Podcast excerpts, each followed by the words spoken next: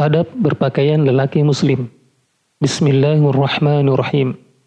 Pakaian merupakan nikmat agung yang telah Allah anugerahkan kepada hamba-hambanya supaya mereka menutup aurat mereka dengannya. Kemudian Allah menambahkan kenikmatan tersebut dengan menganugerahkan riasi atau pakaian indah sebagai perhiasan. Allah Ta'ala berfirman yang artinya, Hai anak Adam, sesungguhnya kami telah menurunkan kepada kalian pakaian untuk menutupi aurat kalian dan pakaian indah untuk perhiasan dan pakaian takwa itulah yang lebih baik. Hal itu semua merupakan ayat-ayat Allah supaya mereka berzikir mengingatku. Quran Surat Al-A'raf ayat 26 Oleh karena itu, seorang muslim hendaknya memperhatikan adab-adab yang berkaitan dengan pakaian, di antaranya Pertama, wajib menutup aurat. Menutup aurat merupakan adab mulia yang diperintahkan dalam agama Islam. Bahkan, seseorang dilarang melihat aurat orang lain, karena hal tersebut dapat menimbulkan kerusakan, di mana syariat menutup semua celah terjadinya kerusakan.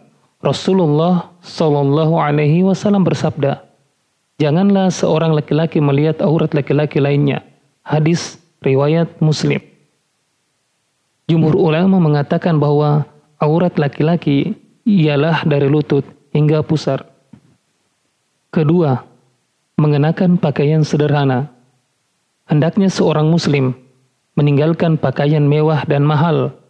Hal ini dapat menjauhkannya dari sifat sombong dan menjadikannya dekat dengan orang-orang sederhana dan miskin. Selain itu, Allah akan menjauhkannya dari sifat suka berfoya-foya serta perasaan iri dan dengki dari sesama muslim. Rasulullah Shallallahu Alaihi Wasallam bersabda, Barang siapa meninggalkan suatu pakaian dengan niat tawadu karena Allah sementara ia sanggup mengenakannya, maka Allah akan memanggilnya pada hari kiamat di hadapan seluruh makhluk. Lantas ia diperintahkan untuk memilih perhiasan iman mana saja yang ingin ia pakai. Hadis riwayat Ahmad dan Tirmizi. Ketiga, memulai dari sebelah kanan.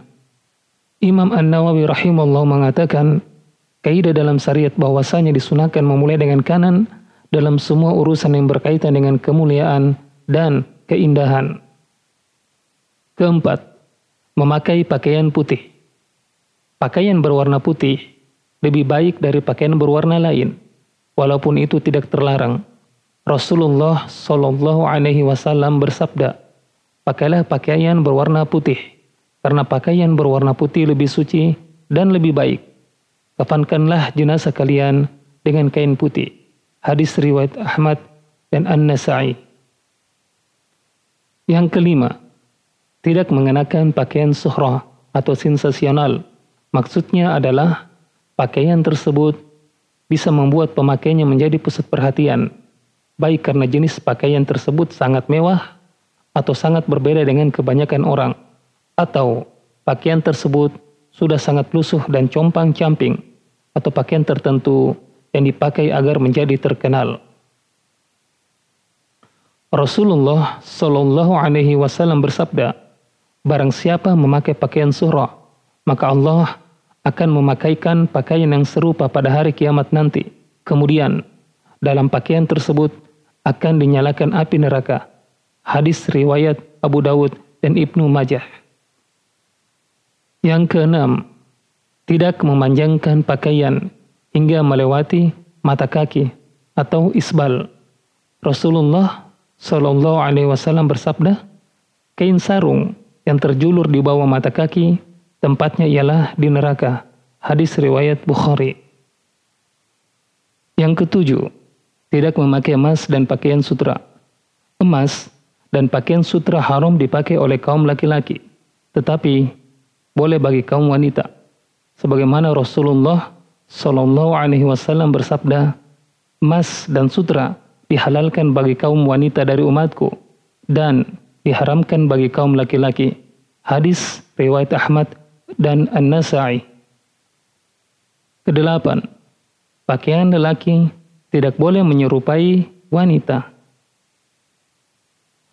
Kesembilan, adab berikutnya adalah bersyukur atas nikmat pakaian yang Allah berikan. Demikian adab-adab berpakaian bagi kaum lelaki. Segala puji bagi Allah yang telah memberikan pakaian kepada kita sebagai rizkinya tanpa daya dan kekuatan dari kita. Semoga salawat dan salam senantiasa tercurah kepada Nabi Muhammad, keluarga, sahabat, dan orang-orang yang mengikuti jalan mereka hingga hari kiamat nanti. Ya. السلام عليكم ورحمة الله وبركاته.